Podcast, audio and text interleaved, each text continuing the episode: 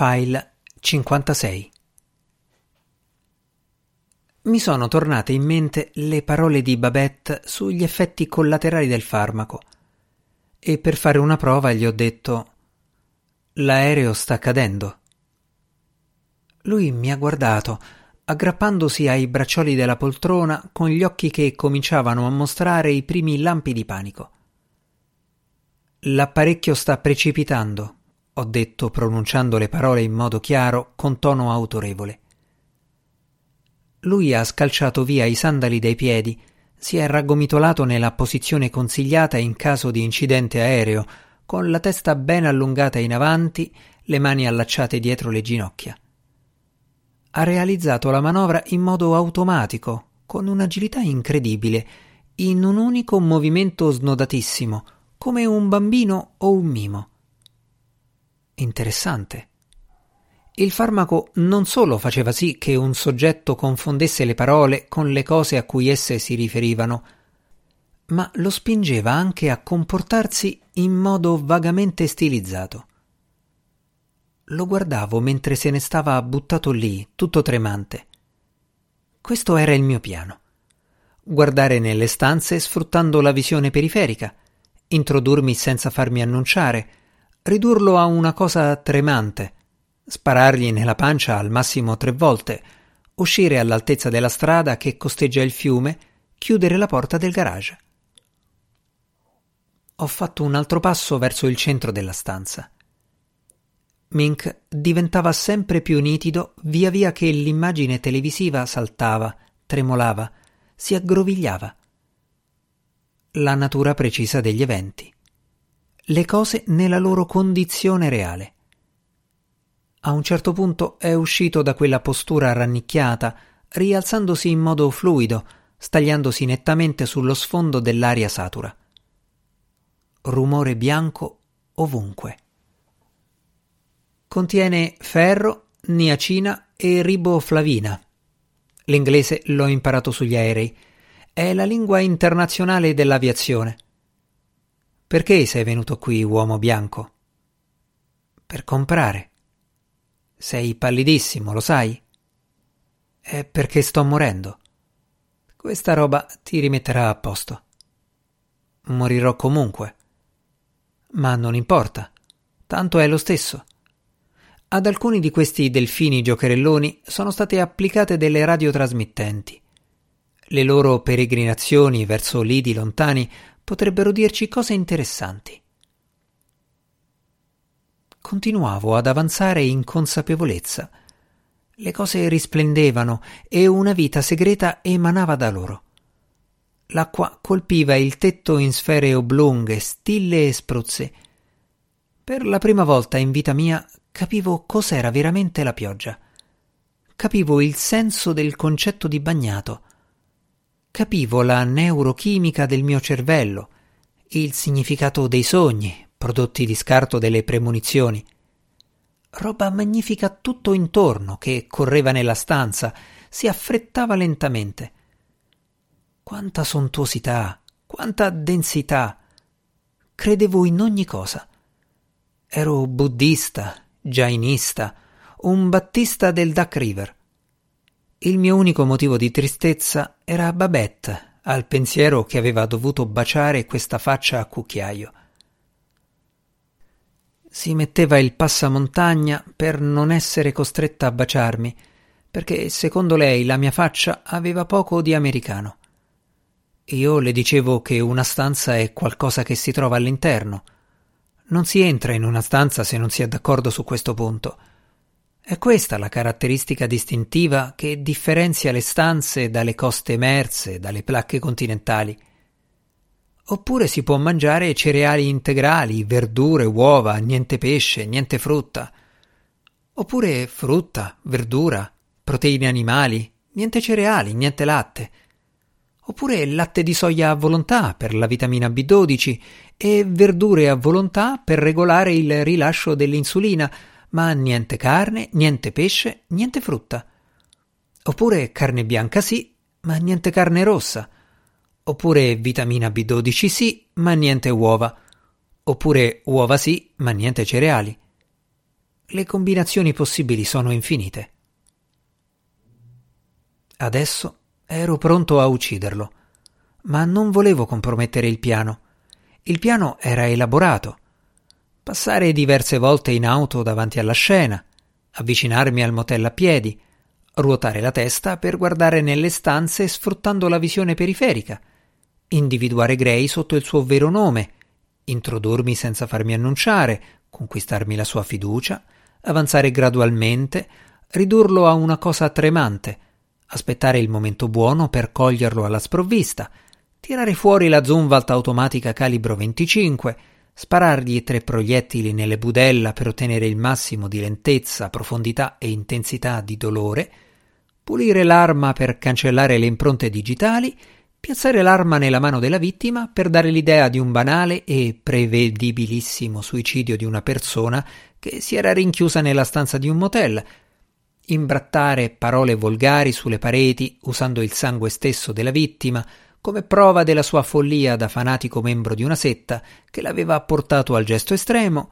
fregargli la scorta di Dylar, tornare in macchina, procedere verso est in direzione di Blacksmith, lasciare la macchina degli Stover nel garage di Treadwell, chiudere la porta del garage, tornare a casa sotto la pioggia e nella nebbia.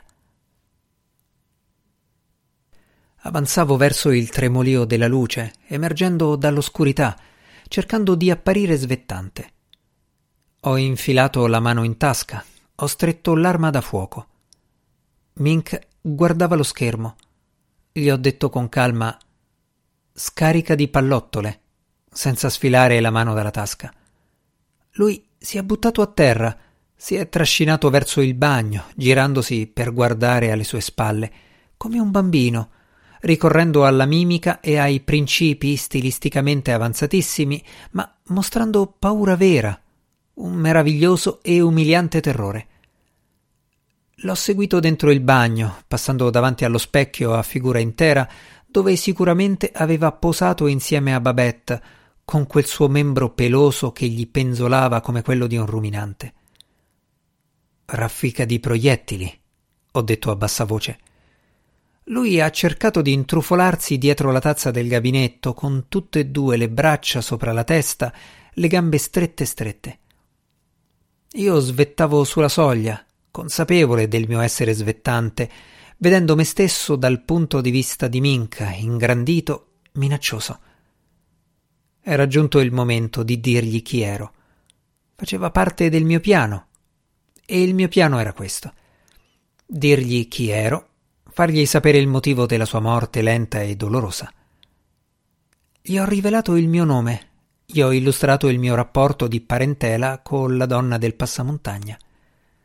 Si è messo le mani sull'inguine, cercando di infilarsi sotto lo scarico del gabinetto, dietro la tazza. L'intensità del rumore in quella stanza era la stessa a tutte le frequenze. Rumore tutto intorno. Ho estratto la Zumwalt.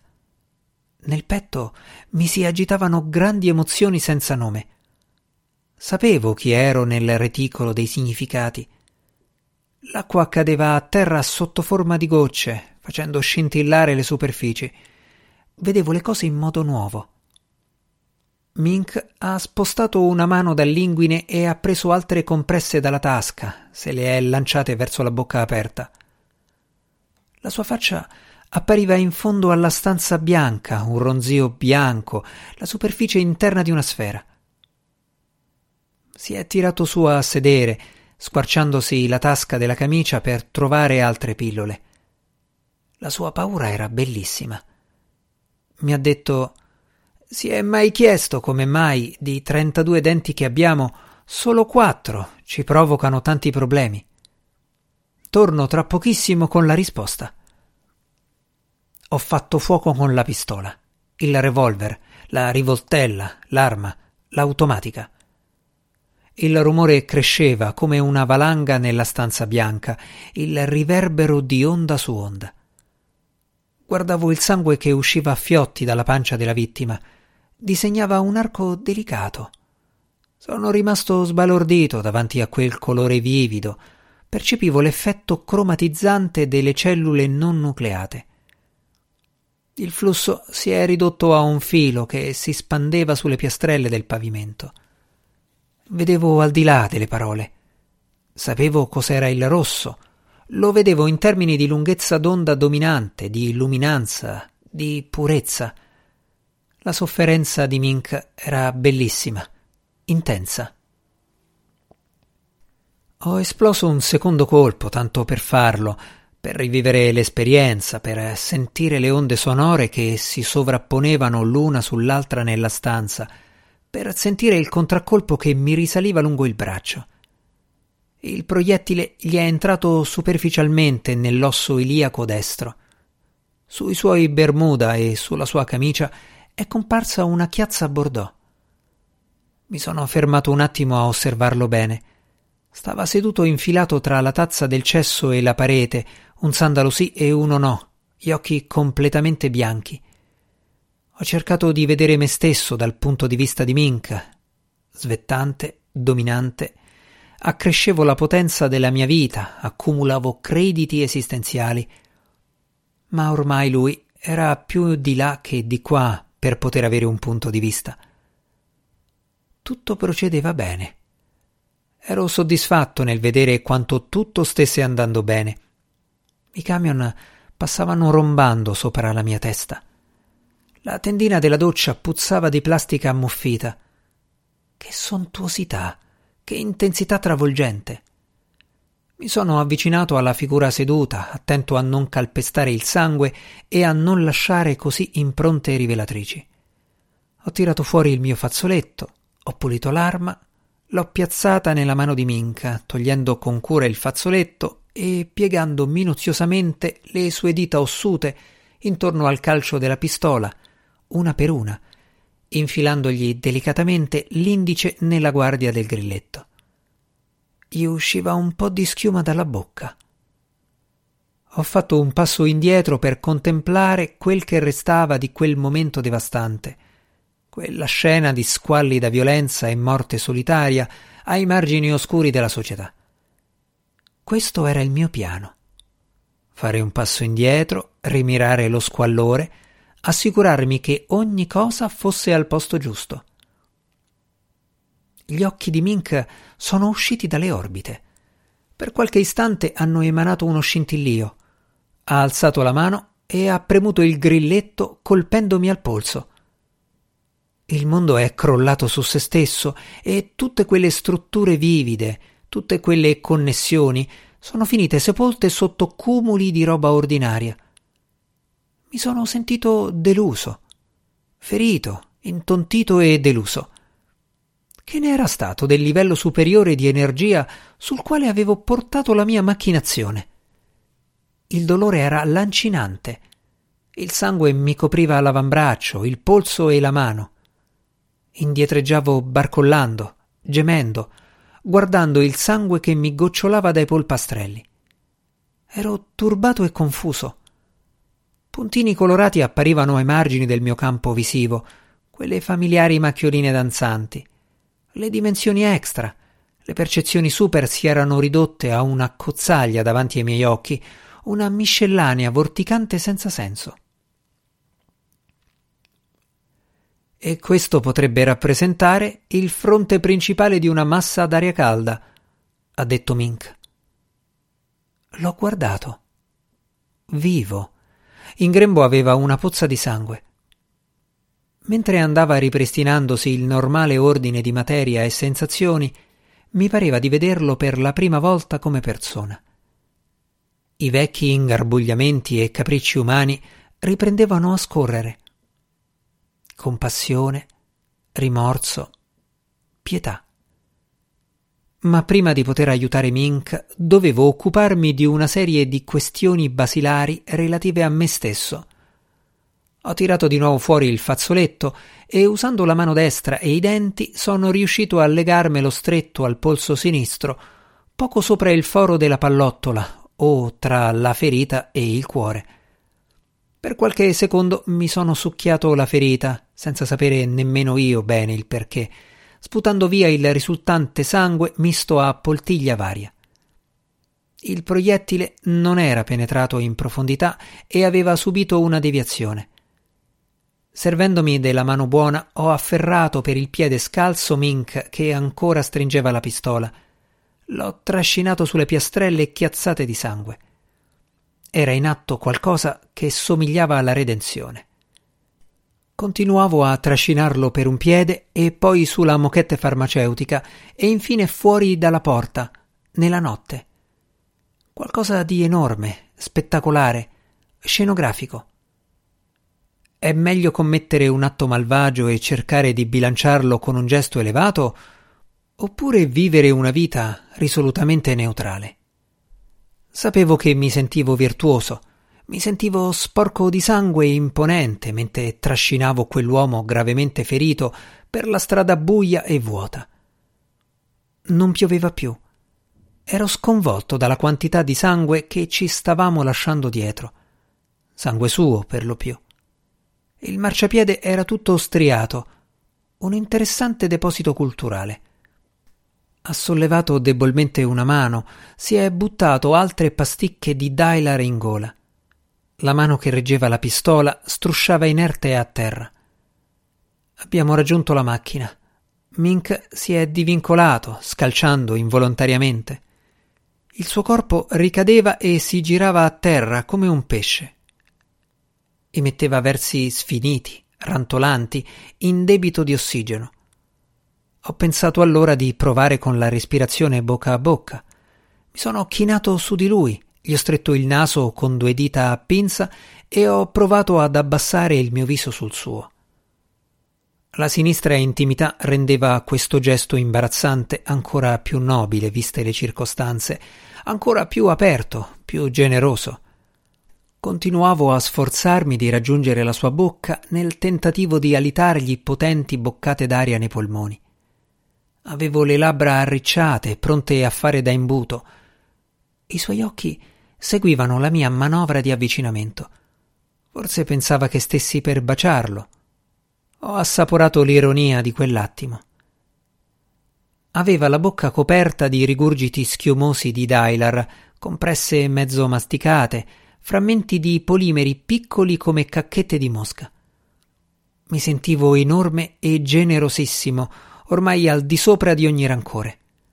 Era questa la chiave dell'altruismo, o così pensavo mentre stavo inginocchiato sopra quell'uomo ferito, espirando ritmicamente in mezzo alla strada piena di rifiuti sotto la sopraelevata. Superare il disgusto, perdonare quel corpo immondo, abbracciarlo nella sua interezza.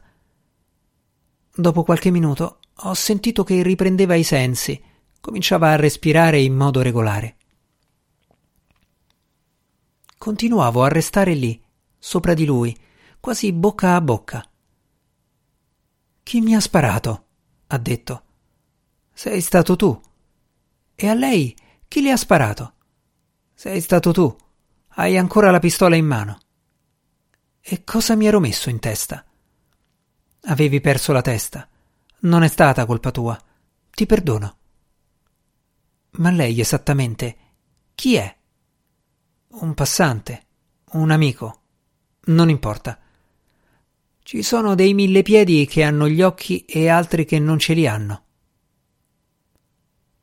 Con grande sforzo e diverse false partenze sono riuscito a farlo salire sul sedile posteriore della macchina, dove si è disteso tra un gemito e l'altro. Non era più possibile capire se il sangue che avevo sulle mani e sui vestiti fosse il suo o il mio. La mia umanità era alle stelle. Ho messo in moto. Il dolore al braccio adesso era pulsante, meno violento. Ho guidato con una mano sola per le strade vuote in cerca di un ospedale.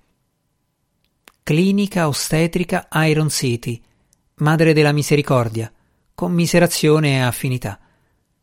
Mi sarei accontentato di qualunque cosa avessi trovato, anche un pronto soccorso nel quartiere più malfamato della città. Dopotutto, il posto giusto per noi era quello, tra le ferite multiple d'arma da taglio, ferite di entrata e di uscita, ferite inferte da strumenti contundenti, i traumi, i casi di overdose, i deliri acuti. Gli unici altri veicoli che abbiamo incrociato sono stati un furgone del latte, un furgone del fornaio, qualche camion. Il cielo cominciava a schiarirsi. Siamo arrivati davanti a un posto che aveva una croce al neon sopra l'entrata. Era un edificio di due piani che poteva benissimo essere una chiesa pentecostale, un asilo nido, il quartier generale mondiale di un qualche movimento giovanile di stampo militaresco.